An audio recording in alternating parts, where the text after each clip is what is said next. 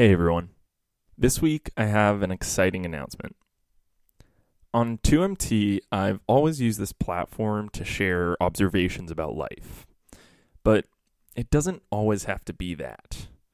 So, for the next few eps, I'm going to tell a story. What's that story about? Well, I'm starting a company.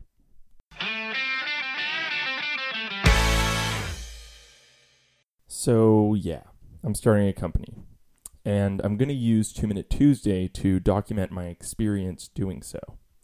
I'm going to call it 2 Minute Startup. Since this is technically episode 1 of 2 Minute Startup, I want to tell you a little bit about the idea. It's called Senior Year. It's spelled S N R Y R. Senior Year is a media brand, and the theory behind it is that the best year of our lives is senior year of high school. So, why can't every year feel like senior year? Now, I know the term media brand is a little bit vague, and I'm sure you're wondering what senior year will actually do. But here's the thing in 2019, every company is a media company.